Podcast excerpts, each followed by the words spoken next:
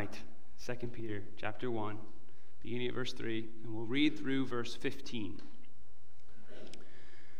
His divine power has granted to us all things that pertain to life and godliness through the knowledge of him who called us to his own glory and excellence, by which he has granted to us his precious and very great promises, so that through them you may become partakers of the divine nature, having escaped from the corruption that is in the world because of sinful desire.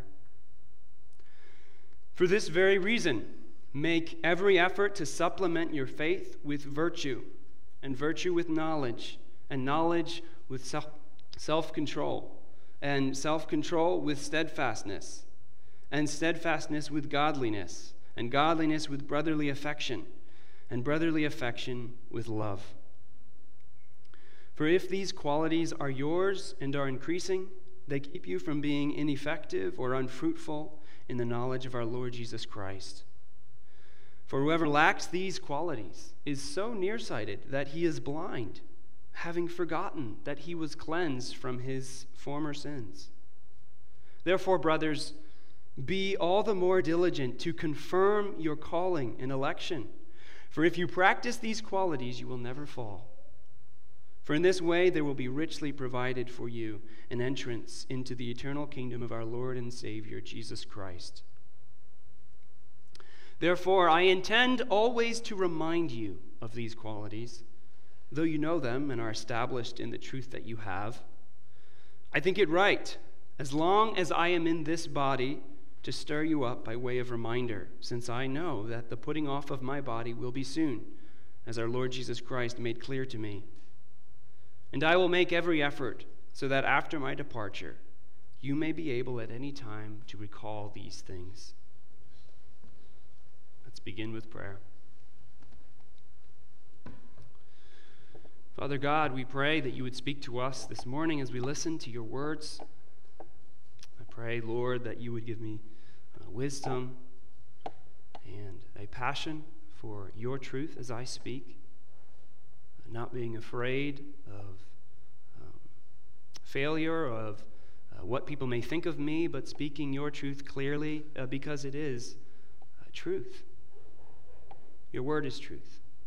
And we know that it pierces our hearts, it speaks uh, to our minds, and, and teaches us, Lord, how we ought to live.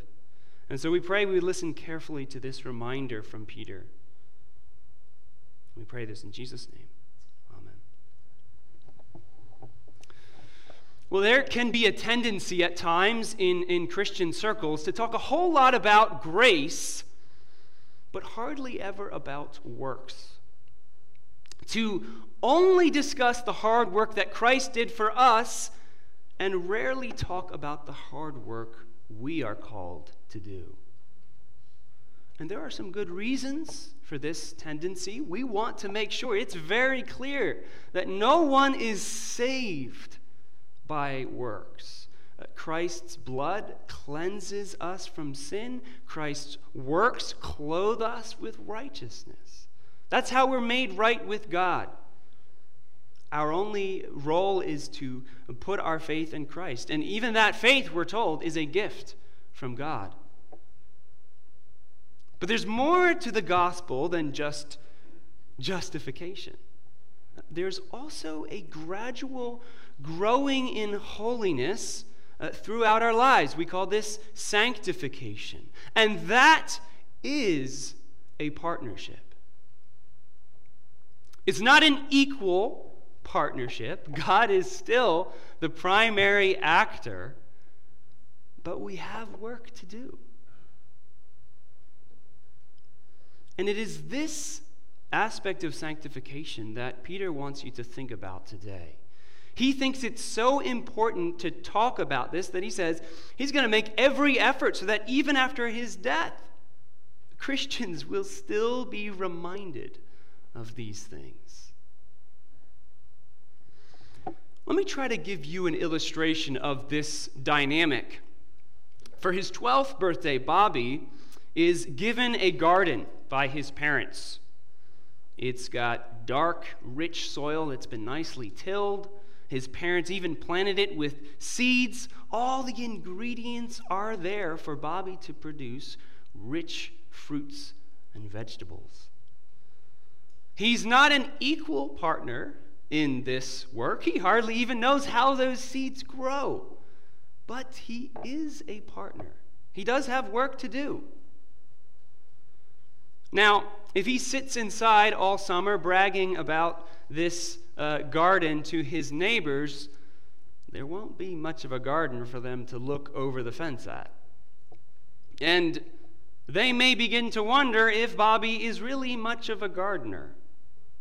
Uh, maybe Bobby himself will, will come outside once in a while and look at the weed choked, dried out plants and, and have to mournfully admit that they're right. But what if Bobby's parents are continually reminding him of the work of a gardener? Bobby, time to pull out those weeds before they get too big. Uh, you know, Bobby, today you'll want to stake up some of those tomato plants so the fruits don't sit on the ground and rot. Or, you know, there hasn't been rain for a week, so make sure you get some water on those plants. We can't wait to eat some of the beautiful fruit you're growing. If, if Bobby is stirred up for his work, if someone is continually reminding him, then, you know, maybe his garden will begin to exhibit life uh, and health, and, and will even bear fruit that, that gives life to his family and his friends. Little Bobby will be able to look at that garden and grow in his assurance that he is, in fact, a gardener. That is the difference between a Christian who works diligently to grow in holiness and one who ignores holiness. Uh, the one person's life looks little by little more and more like a garden, like the Garden of Eden. The other person's life looks like a wilderness. Uh, the one person's life is a blessing to them and to those around them. And, and it is a reason for confidence that there will be truly provided for them an entrance into the kingdom of God. The other person's life is a trial to them and to those around them and may leave them in constant doubt about their salvation. The Apostle Peter has no desire to see anyone live in that kind of darkness and blindness. And so he commits himself to remind us of the qualities that a Christian must diligently seek to produce. So, how do we bear fruit? How do we grow? Well, uh, Peter begins by telling us about the power for growth. So, my first point will be the power for growth. if Bobby's parents had sort of just told him, you know, Bobby, we want you to make a garden, and then tossed him out in the backyard with no tools, no directions, uh, no seeds, he wouldn't get very far, even if he was a very resourceful 12 year old.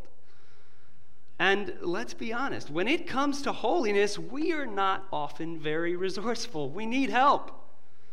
This is a very important starting point for talking about Christian growth. Uh, Peter gives us this starting point in verses 3 to 4, which is truly bursting with good things. It's an overflowing cornucopia of gifts that we could not even begin to face the rest of this text without. So stick with me as I dig through this for you. Make sure you've got the text in front of you. These are a complicated series of verses. Uh, 2 Peter 1 3 to 4. Uh, so, first, God's divine power has granted to us. It's a gift, there's no earning of it. All things that pertain to life and godliness. All things you need to live life and, and do so in a moral, godly way. How do we get these things? Moving on, through the knowledge of him who called us. Okay, so through knowing him who called us, either Jesus or God or both. We don't know exactly who. It doesn't really matter. What is important is that this is not just an intellectual knowledge, this is a personal knowledge. It's a relational knowledge, which we gain when what? He calls us. He says, Follow me. And we follow, we walk after him. And we see what it looks like to live as a follower of Jesus.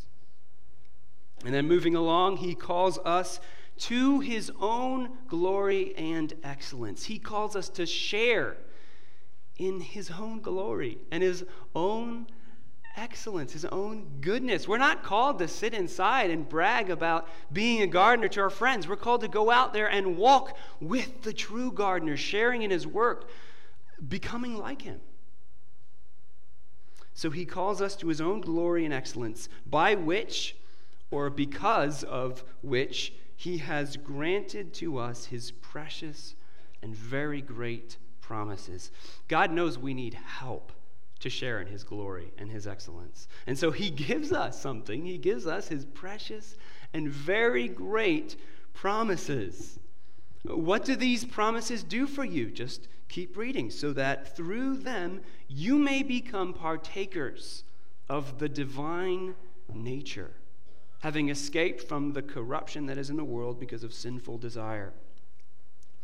These promises, fulfilled in your life, allow you to become, right? Become over time. It's a process like Christ.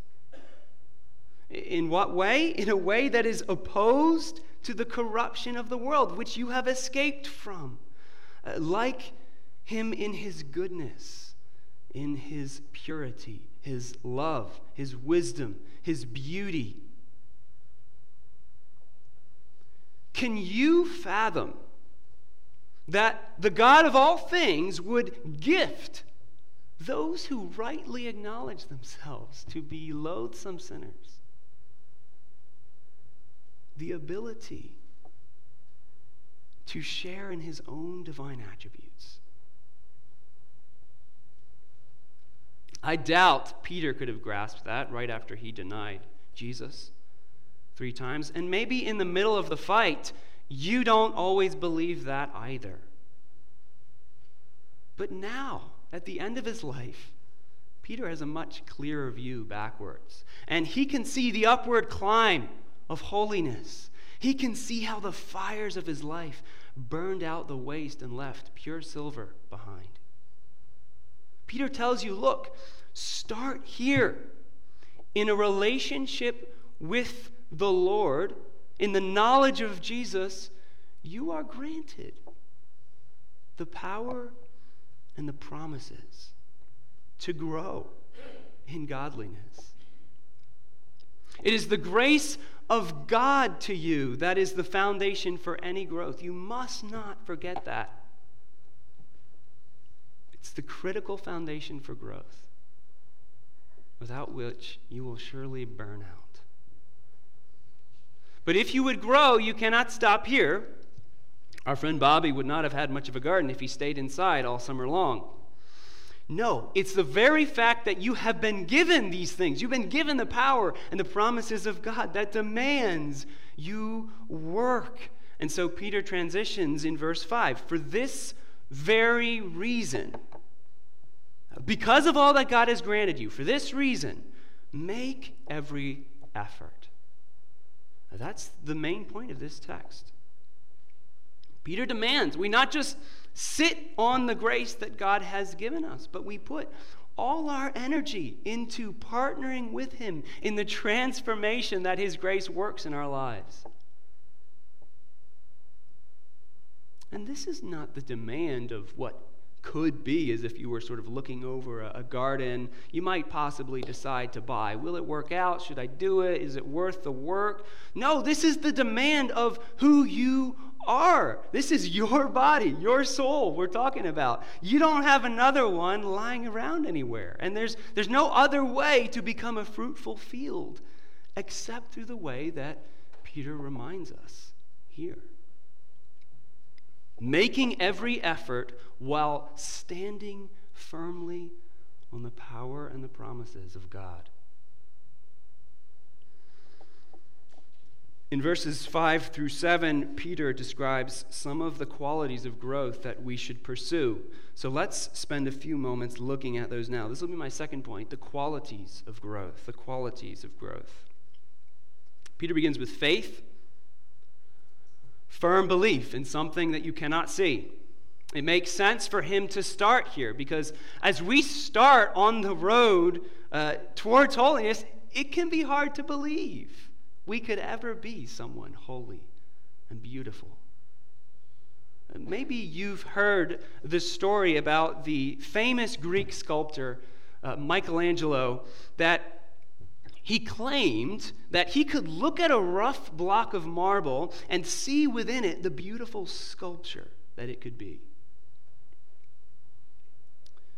We aren't the sculptor. We can't see who the Lord will make us to be. But he tells us there is a beautiful, perfect image of himself within us that he is committed to producing. And so we put our faith in him, that he has a plan for us. And as we work, he works to break off, to grind away the rough stone that surrounds us into this image of us that He has known from before the foundation of the world.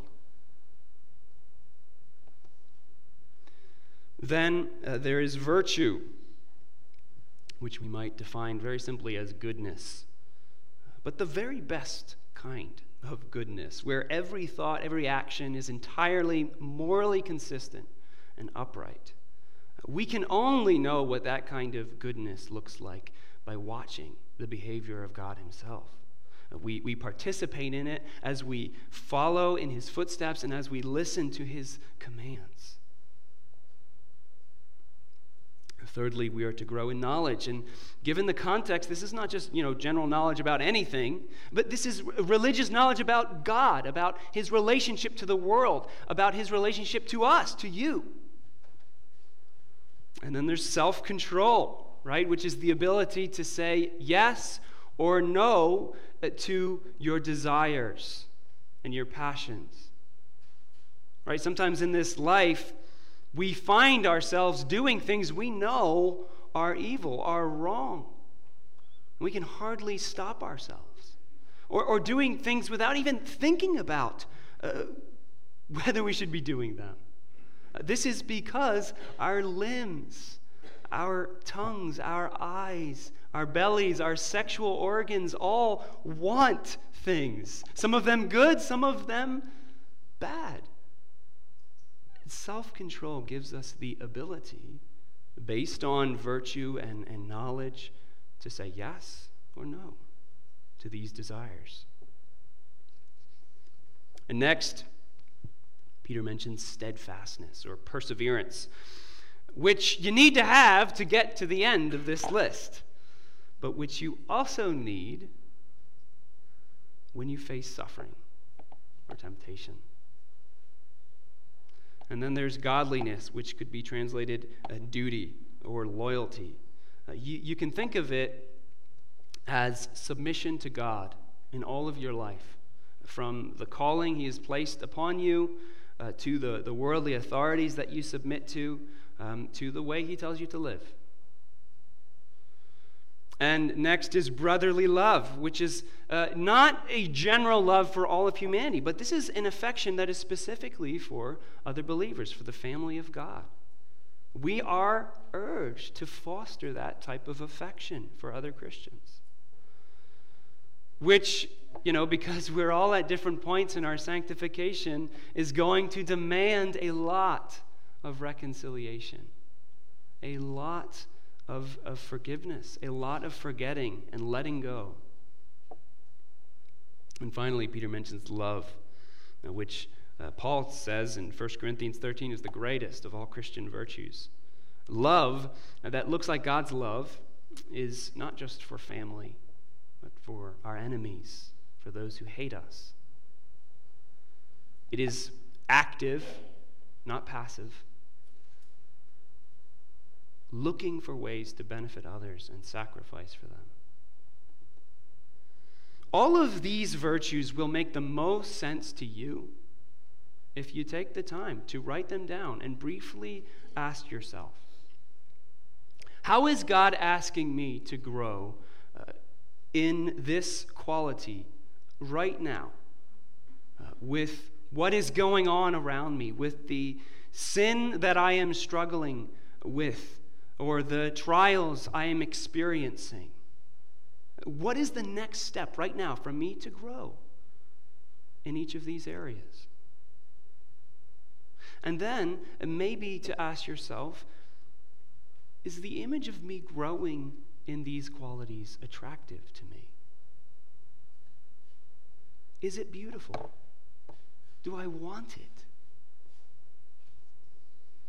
Peter thinks you need to grow in holiness. And that will be my third point then the need for growth. The need for growth. Now, gardeners will talk about three major things that you need uh, to add to your soil in order to grow fruit nitrogen, phosphorus, and potassium, the big three of garden fertilizers.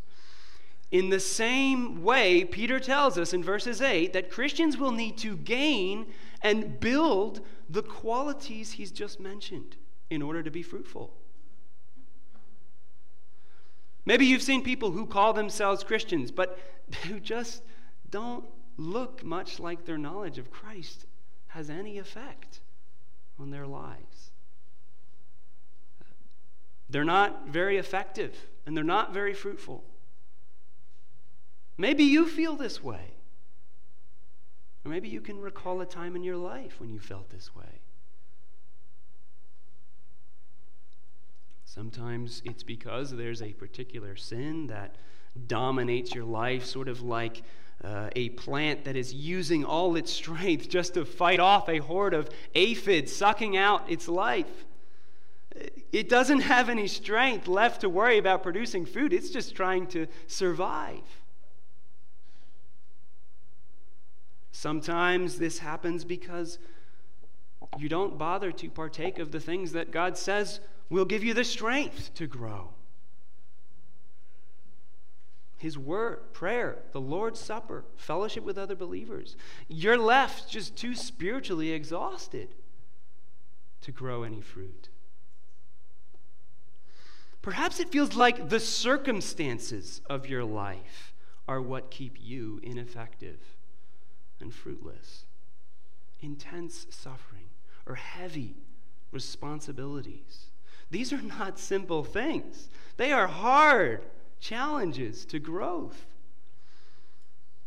And yet, let's remember that barriers to growth can, can indeed become growth accelerators when they push us in desperation to the Lord. At other times, we, we might have to take drastic pruning steps to go from being fruitless to fruitful. And here's what's at stake. Uh, Peter goes on in verse 9 to tell us For whoever lacks these qualities is so nearsighted that he is blind, having forgotten that he was cleansed from his former sins. Peter, it, Peter is talking about Christians here. It's terrifying and sad. He says, those who don't pursue growth actually begin to pull the scales back down over their eyes. They, they pick the burden of, of their sin back up. They, they submit once again to the yoke of slavery and forget that they were washed. It's ironic. Sometimes Christians will associate the pursuit of holiness with legalism and a failure to accept God's grace. Yet, Peter warns of the opposite danger here that those who fail to pursue holiness are also in danger of forgetting grace. The solution is Peter's approach here in this text. Grace is the necessary foundation for pursuing holiness. The reality of your cleansing from sin is the fountain from which true obedience flows. You do not fully understand your cleansing if you do not value the fight for holiness. And you will turn into a legalist or just crash and burn if you try to fight for holiness without resting on Christ's cleansing. Well, Peter continues in verses 10 to 11 Therefore, brothers, be all the more diligent to confirm your calling and election. For if you practice these qualities, you will never fall. For in this way there will be richly provided for you an entrance into the eternal kingdom of our Lord and Savior, Jesus Christ. Here, Peter ties the work of sanctification to your confidence that you are a Christian, to your assurance. Let's uh, just go back briefly to our man, Bobby, from my introduction with this garden that his parents have given him. In, in giving him this garden, his parents call him to be a gardener. But Bobby's not going to feel like much of a gardener until he begins to work at that garden and to produce fruit. The more diligent he is at his work, the more he's going to feel like a gardener. Even if he makes mistakes all summer long, if he sticks it out, if he perseveres, he will learn from his mistakes. And those few hard won fruits at the end of the summer, they will feed his interest and his passion for continuing to garden. This is the idea that Peter is getting at here in verse 10. Diligence in the work of sanctification confirms our assurance of salvation. It gives us confidence that we are Christians. If we can look back at the long arc of our lives and we can see growth in these qualities, even if it's torturously slow, we need not ever fall into doubt and discouragement about whether we are saved. The existence of sanctification in our lives confirms our status. But let's be clear about one important way that my illustration breaks down. Bobby's parents are not God right? They may tell Bobby he's called to be a gardener, and Bobby may say, Well, I'm not interested. Or maybe he'll work at it for half the summer and then give up and never try it again. That is not how God calls people. His call is always effective. People may struggle mightily against God or live decades in deep doubt about their salvation, and yet, if He has chosen them, He will not be defeated. Read Ephesians 1 4 or Romans 9 10, or just listen to Jesus' comforting words from John 6 37. All that the Father gives me will come to me, and whoever comes to me I will never cast out. And this is the will of him who sent me, that I should lose nothing of all that he has given me, but raise it up on the last day. In God's mind, there is no doubt concerning the salvation of his people. However, Peter's emphasis here is on the human side of the equation, and so there is a strong warning in this text.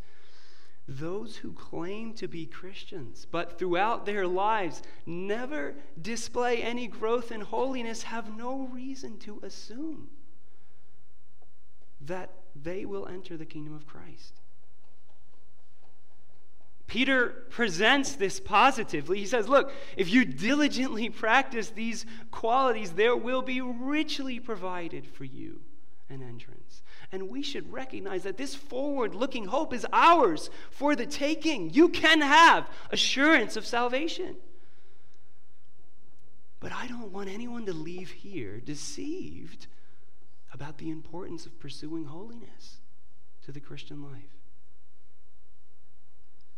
It does not save you, but if it does not matter to you, I cannot offer you any assurance that you belong to the Lord. This is a difficult truth. So let me offer a few thoughts for those who may struggle with what they see uh, in their lives First, remember that back in verse 8 and 9, Peter indicates that it is possible for true Christians uh, to be ineffective, to be fruitless, uh, to be nearsighted to the point of blindness for long periods of time. We don't want this for anyone.